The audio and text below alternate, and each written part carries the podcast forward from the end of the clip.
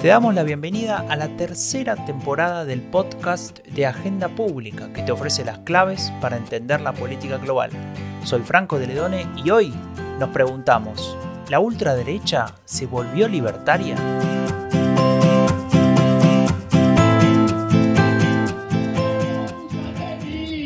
Yo soy un rey de un mundo perdido.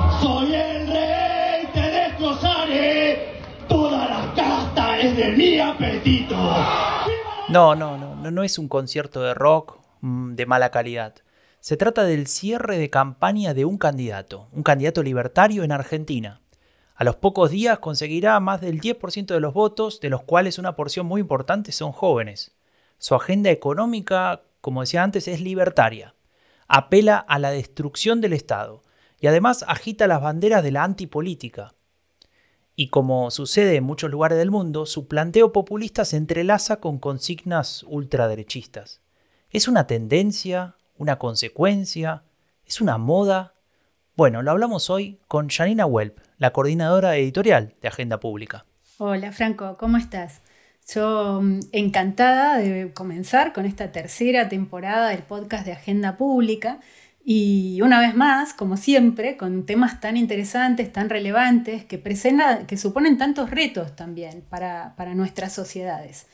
Eh, y como decías bien, nos vamos a ocupar de esta cuestión de, la ultraderecha y de esta vertiente, si es que se puede eh, llamar así, de, que se podría denominar como libertaria.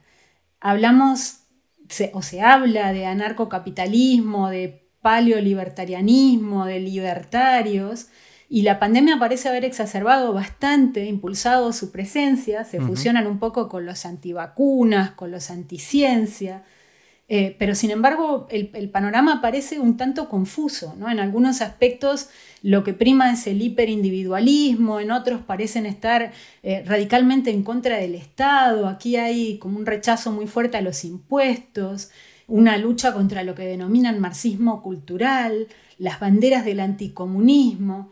Bueno, tenemos que poner un poco de orden en este sí, tema. Eso te iba a decir, ¿cómo ordenamos esto? Tenemos que ordenar esto, que como, como decíamos es, es, muy complejo. Así que bueno, para empezar podemos poner sobre la mesa un estudio que aporta algunos elementos para, para, comenzar a discutir, no para tomarlo a rajatabla. Hablo de la encuesta mundial de valores que impulsó en los 70 Ronald Inglehart y que condujo a identificar lo que él llamó la revolución silenciosa, la, la revolución de los valores postmateriales. Para Inglehart, en las sociedades ricas de Occidente, había un cambio en las demandas que asumía la ciudadanía, los individuos, que habían pasado eh, al, obtener una seguridad económica de esta búsqueda a adoptar la lucha por otro tipo de valores más asociados a lo individual y que dan lugar a la emergencia del de, eh, el identitarismo. Y esto es lo que más recientemente se ha asociado también con la emergencia de la derecha radical.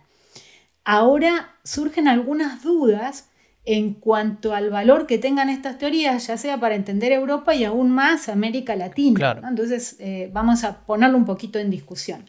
Pero um, para esto tenemos, como siempre, a nuestras expertas y expertos. Hoy contamos con la presencia de Pablo Stefanoni y de Gisela Sarenberg. Empecemos con Pablo. Uh -huh. Él es eh, doctor en historia por la Universidad de Buenos Aires, es periodista y hace muy poquito ha publicado un libro que se titula La rebeldía se volvió de derecha, salió por siglo XXI eh, en el año 2021. A Pablo le preguntamos a qué da respuesta la ultraderecha. Efectivamente, creo que hay algunas eh, cuestiones postmateriales, quizás eh, destacaría como un gran elemento para entender el crecimiento reciente de los últimos dos décadas, digamos, de las extremas derechas, tiene que ver con lo que algunos llamaron la desesperación cultural o la ansiedad civilizatoria, que en muchos casos tiene que ver con la, con la migración, sobre todo de países no blancos y no cristianos, sobre todo musulmanes, y en ese sentido creo que todo eso fue configurando un espacio para el crecimiento de las derechas, aunque algunos también hablan de la crisis del 2008 y algunos elementos económicos, creo que no son suficientes para explicar eso, ¿no? Y me parece que estos elementos hacen que, que hayan podido casi todos los países europeos, por lo pronto, eh, constituir bases de apoyo social eh, significativo. En ese sentido, sí creo que coincidiría con esa, con esa afirmación eh, incluso expandirse, ¿no? Si uno mira, por ejemplo, el voto LGBT al Frente Nacional o ahora Reagrupamiento Nacional de Marine Le Pen, eh, tiene que ver con esas cuestiones eh, no materiales y sobre todo con cuestiones de tipo cultural o societal. Sí, está muy claro, Franco, el, valor de, la identidad, del nacionalismo, de ciertos elementos del nativismo en el crecimiento del conservadurismo, de la ultraderecha.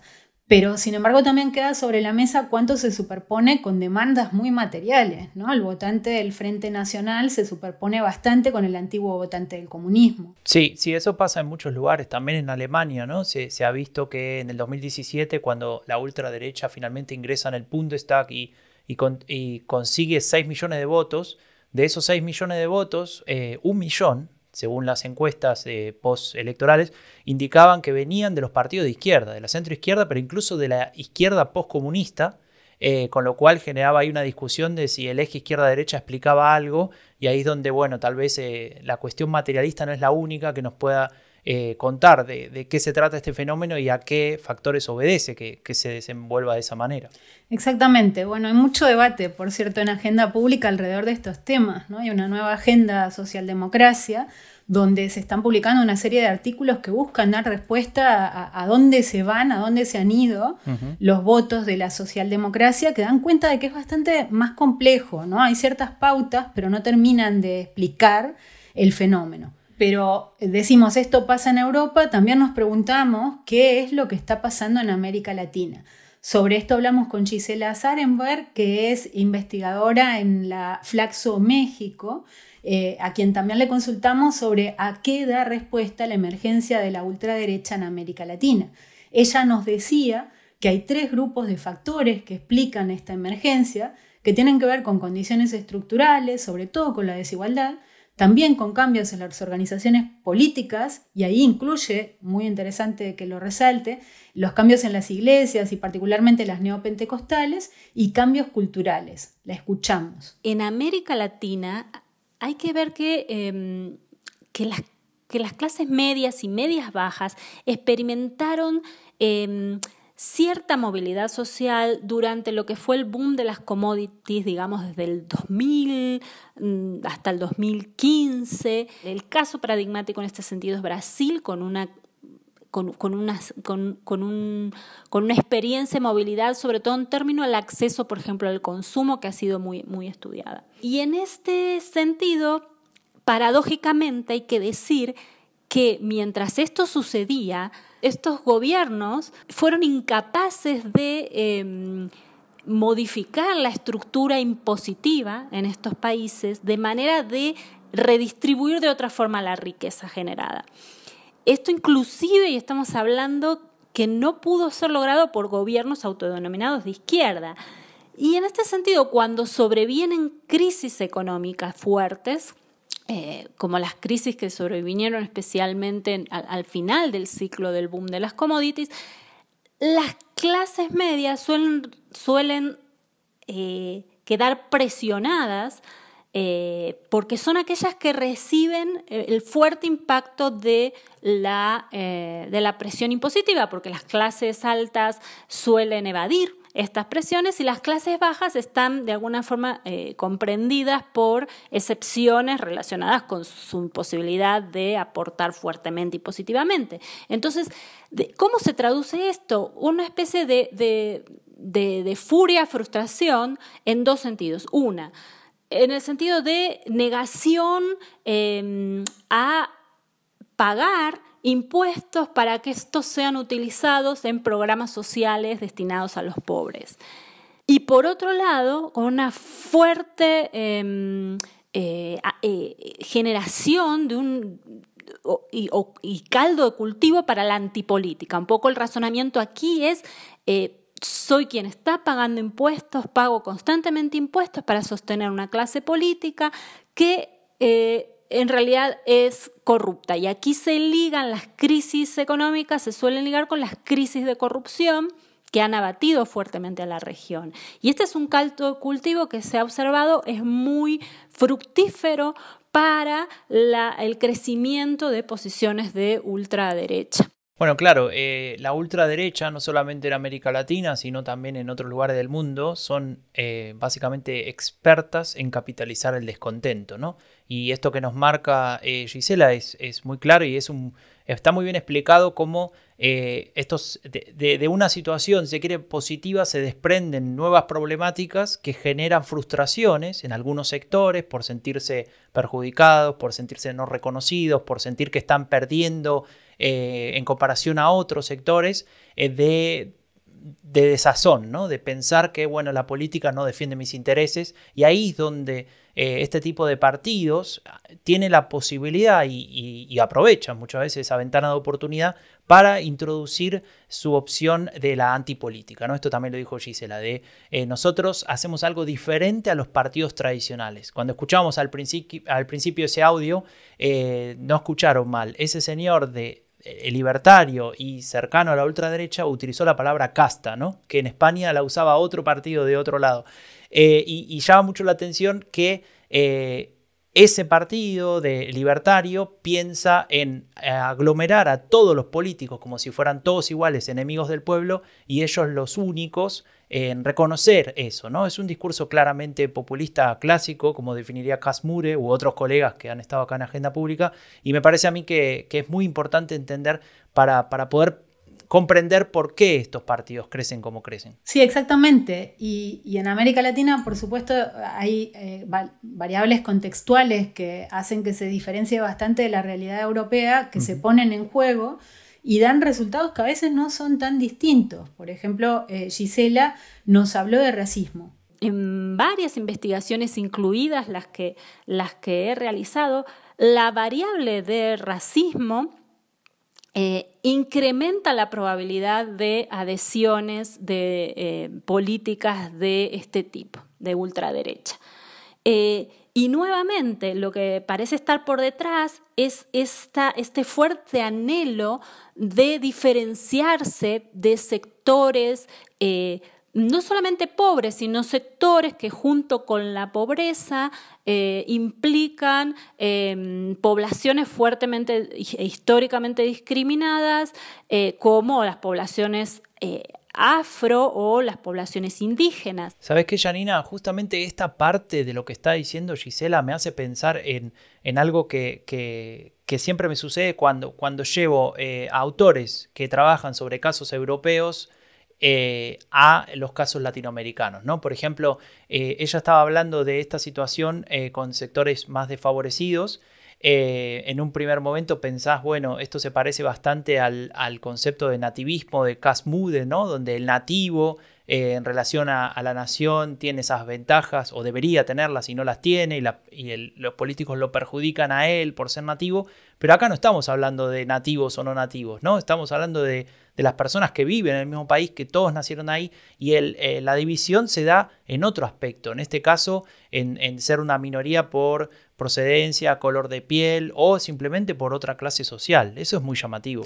Es muy llamativo y creo que hay que ponerlo mucho más sobre la mesa a la hora de comprender los fenómenos también. ¿no? La formación del Estado-Nación en América Latina tiene muchos paralelismos a nivel institucional, pero enormes diferencias a nivel efectivo cuando se lo compara con Europa la posición de los indígenas, de la población afro, de la población eh, de China o de Japón en Perú, etcétera, etcétera, en toda América Latina, es bastante diferente que la de las clases medias, bajas y bajas en los países europeos que se consideran los representantes del sentir nacional. ¿no? Y Gisela también nos contaba eh, algunos detalles sobre los cambios en las organizaciones políticas y también el crecimiento de las iglesias eh, neopentecostales. Un segundo punto tiene que ver con un nivel intermedio y aquí quisiera señalar cambios en los partidos políticos que confluyen con cambios en las iglesias.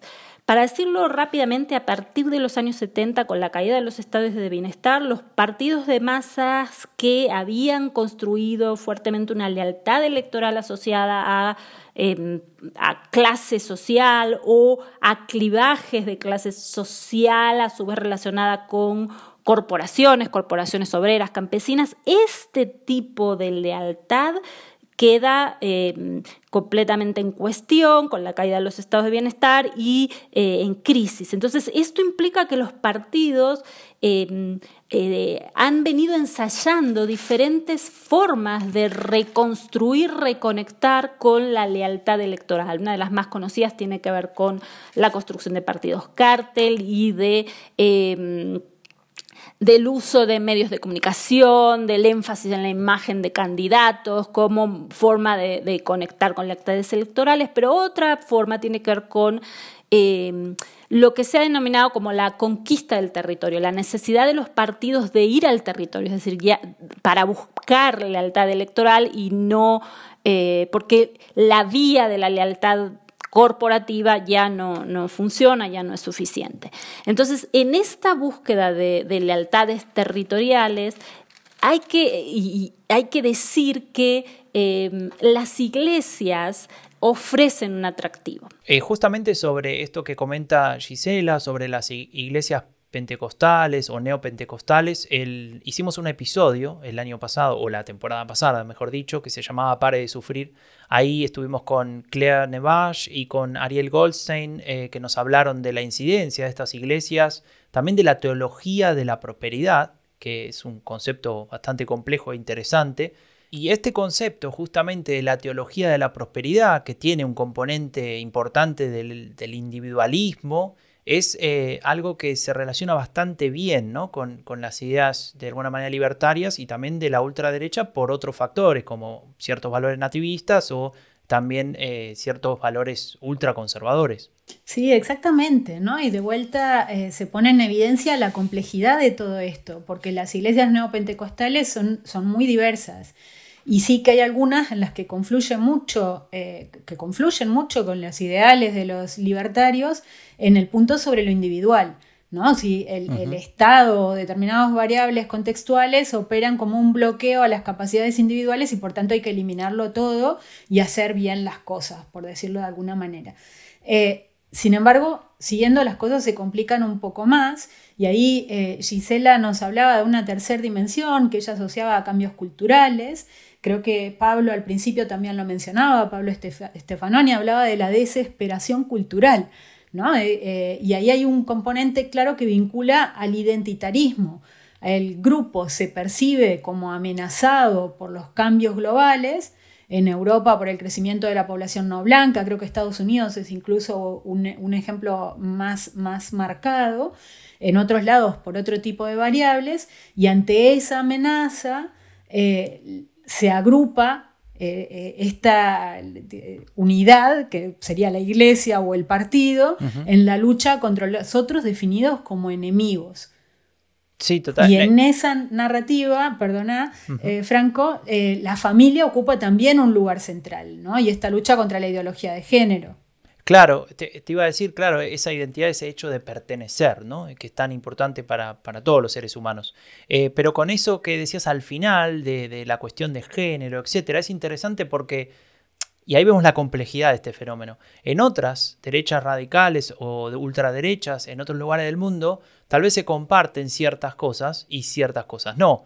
Y, un ejemplo importante es el de Holanda, ¿no? con Geert Wilders, que es el jefe de la ultraderecha del partido de PVV en, en Holanda, donde, por ejemplo, él tiene una posición muy anti-inmigración, anti-islam, te diría más concretamente, eh, pero al mismo tiempo, en términos de libertades individuales, es bastante abierto y no sería lo mismo que hablar con otro líder, no sé, como por ejemplo Giorgia Meloni, que tiene una visión mucho más conservadora, de Italia, ¿no? Giorgia Meloni, mucho más conservadora eh, de, lo que es la familia, de que tiene que haber un papá, una mamá, dos hijos, un perro y un gato. Entonces, ahí donde se complejiza tanto esta, eh, digamos, intentar definir a este tipo de partidos, intentar generar una suerte de definición de la familia de estos partidos políticos.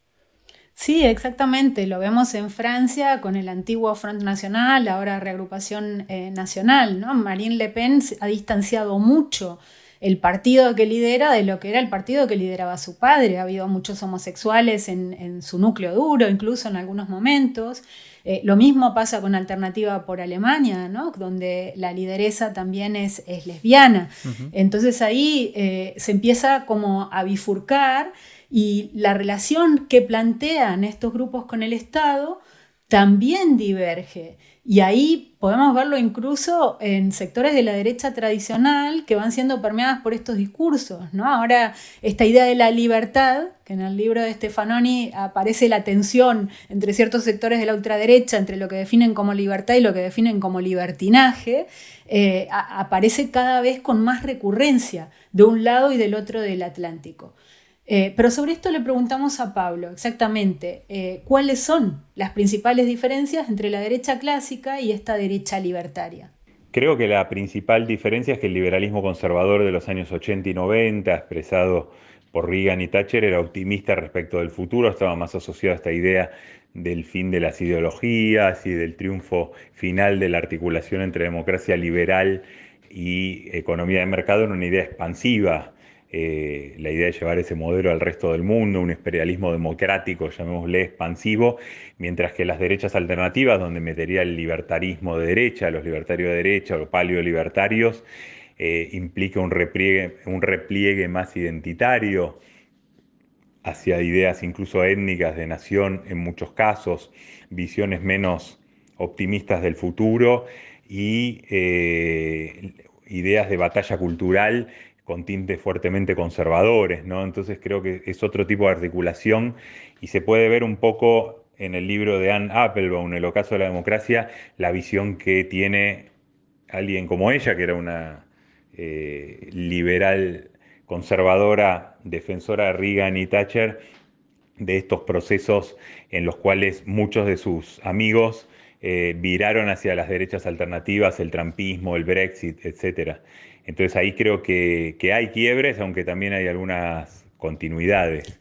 No, leyendo el, libro de Pablo, donde hace un recorrido histórico incluso por estas formaciones que vienen de lejos, ¿no? hasta va rastreando cómo las distintas temáticas van confluyendo eh, y bifurcándose, por supuesto. Incluso habla de un sector del nazismo que adoptó eh, consignas medioambientales, ¿no? Bueno, va como complicando mucho el escenario y mostrando cómo llegan hasta hoy eh, todas estas ideas que de alguna manera más o menos clara atentan contra el rol del Estado, me preguntaba por su peso, por su incidencia real en los distintos escenarios electorales, políticos de los distintos países.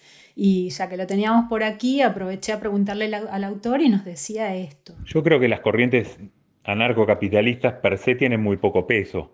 El libertarismo clásico, por ejemplo, estilo revista Reason, eh, es prácticamente un pequeño nicho subcultural. Lo que me parece es que estamos viendo es una penetración de ideas libertarias de derecha en las derechas, en las extremas derechas o en las alas derechas de los partidos conservadores más convencionales, liberal conservadores más tradicionales, como vimos en el caso de Madrid con el clivaje comunismo y libertad de, Isabel Díaz Ayuso y vimos en otras partes, ¿no? Eh, entonces me parece que habría que ver ahí eh, también un cierto, yo diría, libertarismo de, la pandemia, ¿no? Y, asociado a eso un discurso anticomunista que es bastante curioso, y que se fue expandiendo en este tiempo, ¿no? Eh, un comunismo sin comunistas, ¿no? Pero que tiene cierto efecto interpelante y eh, articulado a una idea, a unas posiciones fuertemente críticas del sistema político, del, de la casta política, como algunos dicen, tanto izquierda como derecha, y me parece que ahí lo interesante es cómo penetran algunas de estas ideas en espacios políticos más amplios. Como corrientes en sí, son corrientes pequeñas los libertarios o los anarcocapitalistas, pero me parece que es el síntoma de algo que no se creó con la pandemia, pero que sí se profundizó y que hizo que algunas de estas ideas eh, adquirieran cierta popularidad contra diversos tipos de regulaciones estatales. Es eh, muy interesante esto que, dice Pablo Stefanoni, que me recuerda a, un concepto eh, que había leído alguna vez cuando, cuando Donald Trump decía, nosotros somos la mayoría silenciosa, ¿no? Y hasta ahora estuvimos callados, ahora nos hacemos oír. De alguna manera este tipo de partidos intenta eh, tener esa especie de épica muy, muy de corte populista, ¿no? De decir nosotros somos el pueblo, ellos son la casta o son la élite, los enemigos de ese pueblo, eh, pero en realidad, eh, por ejemplo, este, grupo de libertarios son eh, minorías muy ruidosas, ¿no? que sería lo contrario a esa mayoría silenciosa, y el peligro o, el problema en ese sentido es lo que decía también Pablo, que, que esa, ese tipo de ideologías tan radicales y, que buscan en algún punto erosionar instituciones, etc., terminan de a poco penetrando en ciertos sectores de lo que sería la derecha eh, o la centro derecha, digamos, el, espacio de, partidos políticos más mainstream. Eh, lo, hemos visto en, muchos países que ha sucedido. Em, en un proyecto que, he desarrollado que se llama Epidemia Ultra, hablamos sobre el caso húngaro, donde un partido, el de, el de Víctor Orbán, justamente pasa de ser eh, liberal a convertirse en conservador y luego pasar a tener eh, todas las características de una derecha radical justamente por eso, ¿no? Porque ese, a ese partido fue a poco siendo penetrado por esta ideología de derechas radicales que era lo que estaba explicando antes Pablo, ¿no? Sí, exactamente. Eh, muy relevante el, caso húngaro también para esta discusión.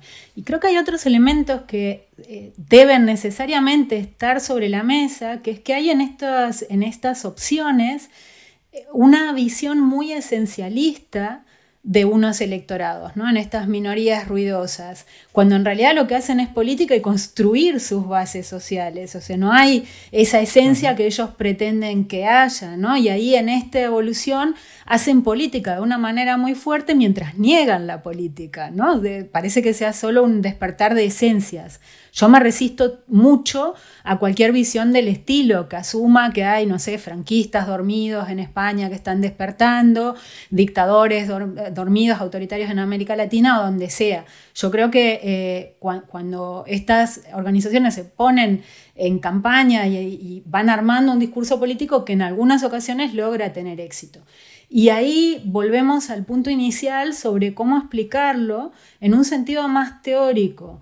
Y tengo ahí como muchas dudas sobre eh, estas variables del postmaterialismo de las que hablábamos antes. Eh, hace poco sacamos en Agenda Pública un artículo donde justamente se enfocaba sobre las limitaciones estructurales de la derecha radical en América Latina, de Lisa Zanotti y Kenneth Roberts, y uno de los argumentos que ellos planteaban es que al haber un problema de desigualdad y pobreza tan fuerte en América Latina hay poco espacio para el postmaterialismo y esto limitaría las posibilidades de crecimiento de, estas opciones. Eh, sin embargo, hay dos elementos que alertan sobre esta cuestión. Uno es lo que decía, hacen política y por lo tanto pueden construir sus electorados, electorados también flexibilizando, como efectivamente lo hacen y lo venimos viendo, eh, su, marco ideológico. Y el otro es que esta serie de valores postmateriales no son tan postmateriales. Por ejemplo, la lucha por el medio ambiente en Argentina, como una cuestión clave, normalmente tiene como actores principales a los campesinos, los indígenas, las poblaciones que ven cómo las, inversiones de alto impacto medioambiental afectan directamente sus condiciones de vida. Entonces no son postmateriales, son profundamente materiales. Sí, eh, son de primera necesidad, digamos. Si te quedas sin comida por, por el, impacto medioambiental, claramente te, afecta en ese sentido y pasa a ser prioridad, ¿no? Exactamente, y invita ahí nuevamente como a profundizar y ampliar y complejizar un poco más eh, nuestras miradas a la hora de tratar de entender algo tan complejo. Eh, y ahora, volviendo al escenario más reciente y actual, en América Latina empiezan a crecer estas formaciones. Creo que también en algún otro episodio de Epidemia Ultra se habló de Costa Rica, por ejemplo, donde, donde emergen opciones de este tipo. Eh, y ahora tenemos otros casos. Hemos hablado de Chile en algún momento, eh, también en Argentina. Y sobre esto le preguntamos a Pablo, ¿no? el anarcocapitalismo que tiene por líder a Javier Milei, en las primarias abiertas ha secado un 13% de los votos y eh, la pregunta es, ¿qué chances tienen de, seguir creciendo en Argentina. Pablo nos decía lo siguiente. la llegada del anarcocapitalismo a Argentina con Javier Milei es un proceso bastante curioso. Javier Milei es un economista que puede dar una clase de economía matemática, participar disfrazado de superhéroe en un festival de otakus o hacer una obra de teatro a la noche en Buenos Aires. Em, el resultado es muy es, un éxito. Sin aparato político logró tener entre 12 y 15%, incluso en zonas muy populares y de muy bajos recursos de la ciudad de Buenos Aires.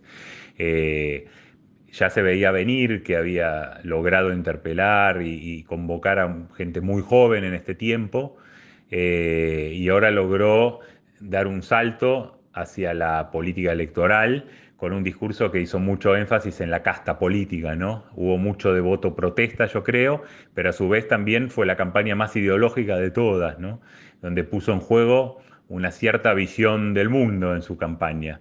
Eh, por ahora es un proyecto de todos modos muy personal, muy acotado a la ciudad de Buenos Aires y hay que ver si finalmente termina siendo parte de una alianza de derecha más amplia eh, con el sector de derecha de Juntos por el Cambio que encabeza la ex ministra de Seguridad Patricia Bullrich muy, muy relevante también. Entonces, eh, ¿qué hacemos? ¿no? Como decía Pablo, no se trata solo de cuánto peso tengan estas corrientes, sino también de la forma en que van permeando a otras organizaciones. Eh, y no solo cabe hablar de partidos políticos. ¿no? Por ejemplo, en mayo el Senado de Texas en Estados Unidos aprobó la ley del latido que restringe el aborto de manera que vuelve casi imposible su práctica legal. En un artículo de Pedro Soriano Mendiara, eh, que sacamos en Agenda Pública, el autor señalaba que la división que produce el posicionamiento sobre el aborto hoy en Estados Unidos entre republicanos y demócratas es mucho más profunda que hace 50 años. Eh, y por otro lado, vemos cómo hay como una especie de acción y reacción o contrarreacción cuando en México se ha dado el proceso inverso. Eh, en México, sin embargo, las cosas parecen ir en la dirección opuesta. En septiembre, los ministros del Pleno de la Suprema Corte de Justicia de la Nación invalidaron por unanimidad la legislación del Estado de Coahuila, que impone penas de cárcel a las mujeres que aborten y también a quien les practique un aborto con su consentimiento. Eh, sobre esto hablamos con Gisela Sarenberg, que acaba de coordinar un dossier especial sobre el tema en el International Feminist Journal of Politics, con Constanza Tabush y Elizabeth Friedman, titulado Feminism and Anti-Gender Backlash, Lessons from Latin America. Gisela nos decía esto. Una característica importante de las redes feministas eh, en, defensa de los derechos de las mujeres eh, y de su derecho a decidir sobre su cuerpo implican una capilaridad construida fuertemente en la relación con los tres poderes de gobierno, es decir, con, a nivel nacional, con el Ejecutivo, el Legislativo y el Judicial. estas redes son especialmente fuertes a nivel nacional, no tanto a nivel subnacional, pero la fortaleza a nivel federal es, es tal que, eh, por ejemplo, a partir del 2007 en que se aprueba la interrupción legal del embarazo en la Ciudad de México, se ha tejido una, una, red de activismo institucional con el Poder Judicial que eh, pudimos ver esta misma semana, se ha expresado en que la Corte Suprema ha votado a favor eh, diversas sentencias que contribuyen fuertemente a descriminalizar, a despenalizar el aborto en todo el país. Eh, y a declarar que es inconstitucional que los estados aboguen por eh, el derecho a la vida, a la concepción. y esto es importante porque después del 2007, una de las reacciones conservadoras más importantes tuvo que ver con la con la aprobación de leyes eh, a favor del derecho a la vida y la concepción, desde la concepción en 20 de los 32 estados mexicanos. Entonces, las sentencias que la Corte Suprema ha votado a favor en, estas semanas son históricas. Bueno, así llegamos hasta el final con una, con una nota optimista, con esta actividad y redes en las que el feminismo logra eh, reaccionar y detener un poco el avance de estas eh, ideologías ultra que de alguna manera más o menos clara atentan contra la convivencia y que niegan la política mientras van avanzando. Eh, con sus discursos de la batalla cultural y generando desesperación o aprovechándose de la desesperación cultural.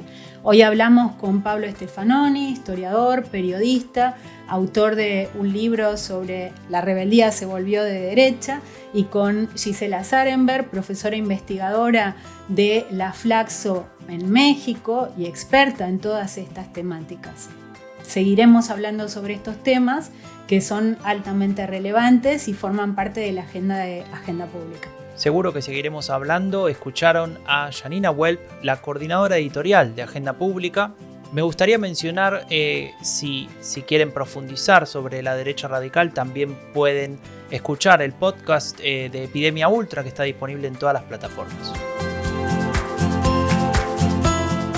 Hasta aquí llegamos hoy, entonces visita eh, agendapublica.es, eh, suscríbete a nuestros newsletters, eh, al podcast en tu plataforma favorita y nos vemos en dos semanas con el siguiente episodio, el número 2 de la tercera temporada del podcast de Agenda Pública que te ofrece las claves para entender la política global. Soy Franco de Ledone, hasta la próxima.